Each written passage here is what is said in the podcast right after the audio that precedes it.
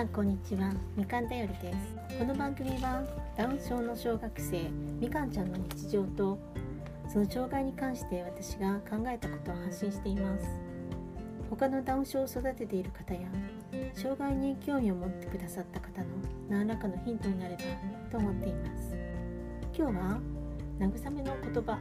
という話をしたいと思います。ダウン症の子供が生まれた時っていうのは誰でも何かしらのショックを受けるものです。いくらある程度そういうことを想定していたとしてもショックはショックです。今は、えー、出生前診断がありますので可能性が高いと分かった上で産む決意をなさった方も多いと思います。いくら決意をしていても目の前にその障害を持った我が子という存在がいるっていうのは全然違うものなんです。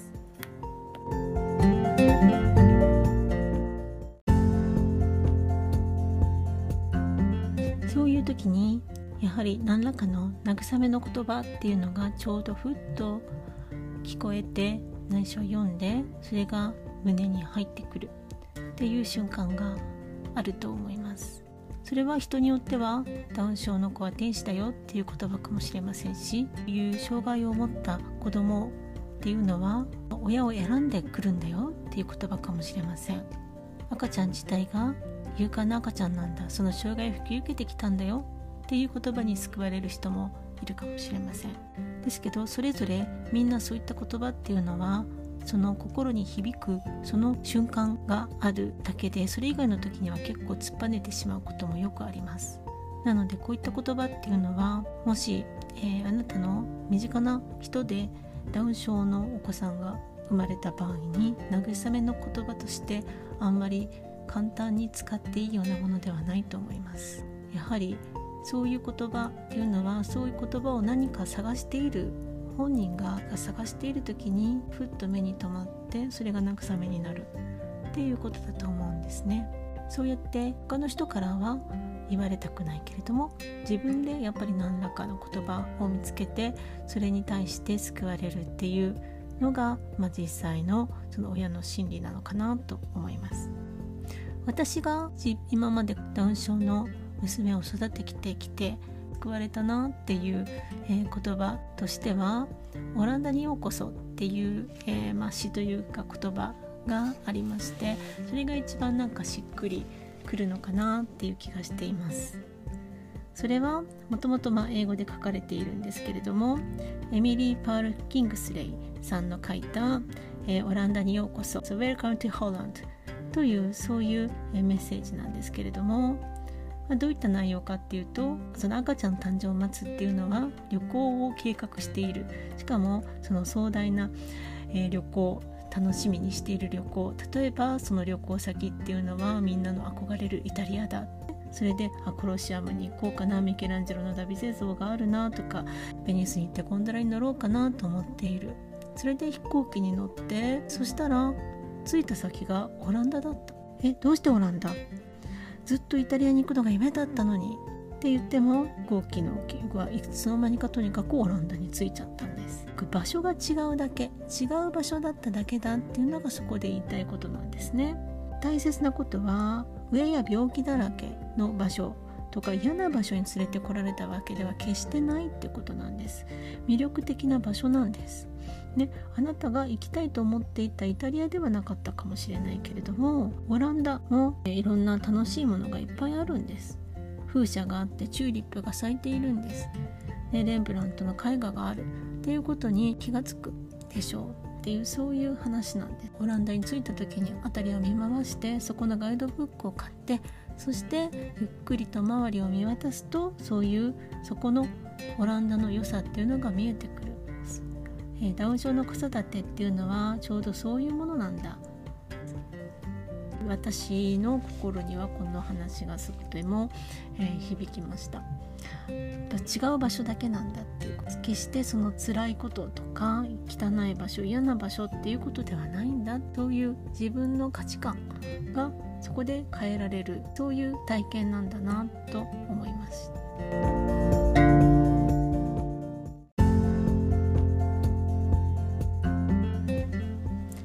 今紹介した「オランダにようこそ」の原文が知りたい方はインターネットで「Welcome to Holland」で弾いていただくとそのまま全文を英語で読むことができます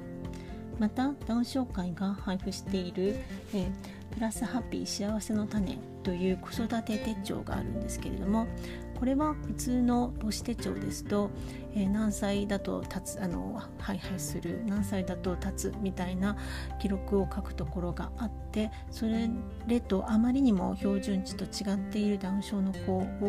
育てている親がその手帳に母子手帳に記入することが辛いという声から生まれた子育て手帳なんですけれどもそれを配布というサービスをやっています。なのでそこの中にこの、えー、オランダにようこその詩も全部紹介されています。翻訳がありますので、えー、そちらを読んでいただくといいかなと思います、まあ、今回あの引用という形ではなくてあくまで紹介という形で、えー、紹介紹介させていただきましたのは、まあ、事前に許可を取っているわけではないので、えー、引用という形は取りませんでした。ですけどあのそこにね載ってますので是非その、えー、ダウン症のお子さんを育ててる方でその幸せの種、えー、子育て手帳をお持ちでない方は、えー、それも、え利用されるといいかもしれません。何かにつけてその子供がいつ首座りができたかとかいつお座りができたかいつ立って歩いたかっていうのはえ本当にいつまでも使う情報なんですね。小学校に入る時にもいりますしその後実は成人になって、えー、障害、えー、年金をいただく時も今までの育成歴っていうのを書かなくてはいけないんですけれどもそれが3年とか4年ぐらいの、え、を1単位にして書いていくっていうのがありましてそういうところにもそういういつ何をしたかっていうことをちゃんと記録していかなくてはいけないということが発生しています。のでそういう時にもこの手帳子育て手帳っていうのは大変有効なものだと思いますので今でもあのインターネット上でその幸せの種母子手帳ということで、え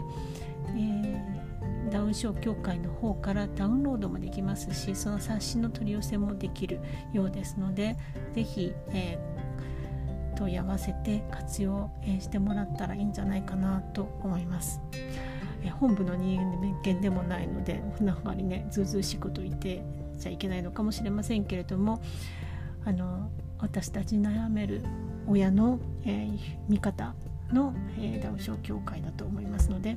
えー、どんどん、えー、使使って気持ちが楽になるものは使っていった方がいいかなって思っています。今日も最後まで聞いていただきありがとうございました。素敵な一日をお過ごしください。さようなら。